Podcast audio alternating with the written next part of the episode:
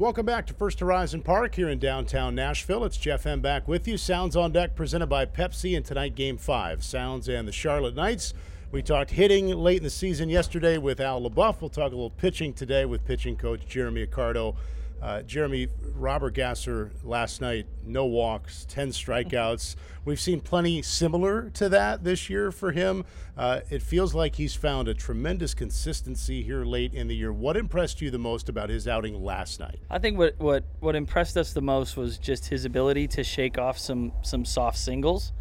Um, I think he gave up seven hits throughout the six innings, but he didn't let any of those affect him. And in just the mental side of the game and how he's growing as a player, and and maturing as a as a potential major leaguer is, is, probably the most impressive part. I mean, he knew when he was going back out there for the sixth that he had seven, so he was going to try to get ten, and and and that's what he can do with his stuff. He can he can strand a runner on third every inning if he wants, um, as long as he just keeps going and focus pitch to pitch.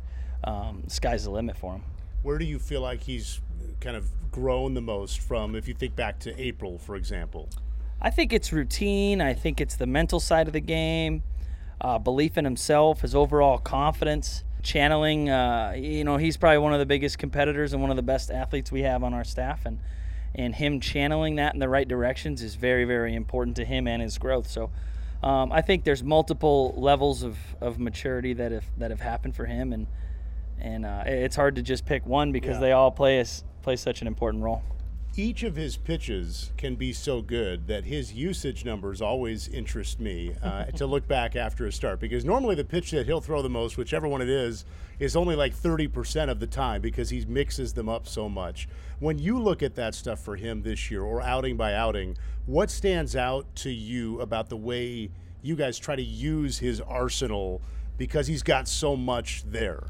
Uh, so I think that's a lot of our catchers doing a very good job as well, right? Like he has he has four pitches that he can lean on at any point in time, especially with a bit more of an east-west profile. Like um, um, continuing continuing to make the plate bigger as opposed to smaller is important.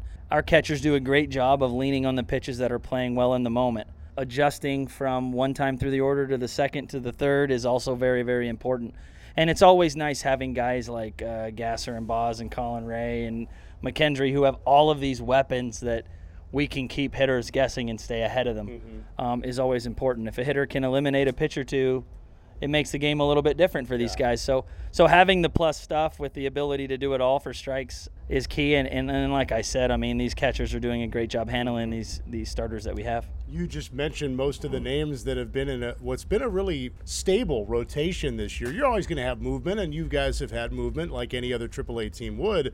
But how much has it helped that more times than not, three of the five, four of the five, five of the five have been guys that have pretty much been in the rotation this year? It makes a huge difference for us. I mean, you know, the, the when you have a AAA season and, and you're the and you're a farm club for, for one of the big clubs and they're in a pennant race, injuries tend to happen and, and you never want them to happen or or expect them to happen, but but they do. But for the most part, our staff up there has done a really good job calling, going up and filling in for three months um, was great. He's back with us and preparing to go help them in September. So um, I think that that having these guys on a daily basis helps us be able to teach them and, and, and, and develop them into what their potential is and get them to believe in that as well. So um, it's always a good thing and a bad thing. You know, these guys wish they had their opportunities, and that'll happen. But but just like I told some of these guys, like as cliche as it is to say, sometimes you just have to wait. Mm-hmm. Um, we can go search and try to do more or do do better, and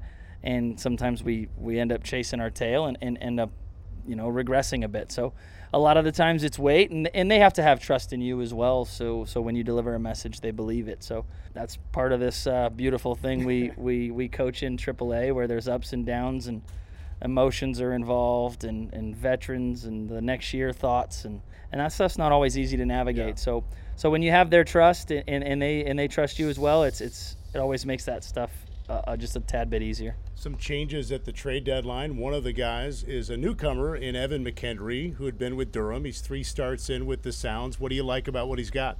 I mean, to me, when I look at him, I see a right-handed Gasser. Was, yeah. so uh, it, it's it's a wonderful thing to have those two guys in there. He knows himself. He's very loose. He, um, you know, we'll we'll tweak a few things and make a couple of minor adjustments, but allow him to be himself with some gentle nudges along the way in the right direction. We promote them to kind of be themselves and be their own coaches first. And we tend to coach with questions instead of suggestions and, and, and forcing them to be somebody that they don't want to be. If, if, if it's their idea, it tends to mean a lot more to them and they believe yeah. in it. So coaching with questions and, and coaching patiently is a, is a very important part for these guys. And, and Evan, I mean, he's going to pitch well for us. There's, there's no doubt about it. I mean, his last start in Indy, or was it here? He could have easily gone nine and thrown 75 pitches. Yeah. There was just some unfortunate events and a and a mistake, uh, a pitch selection that, that cost him a shorter outing. But at the end of the day, you know, soft singles are soft singles, and we'll allow those all day long. Yeah.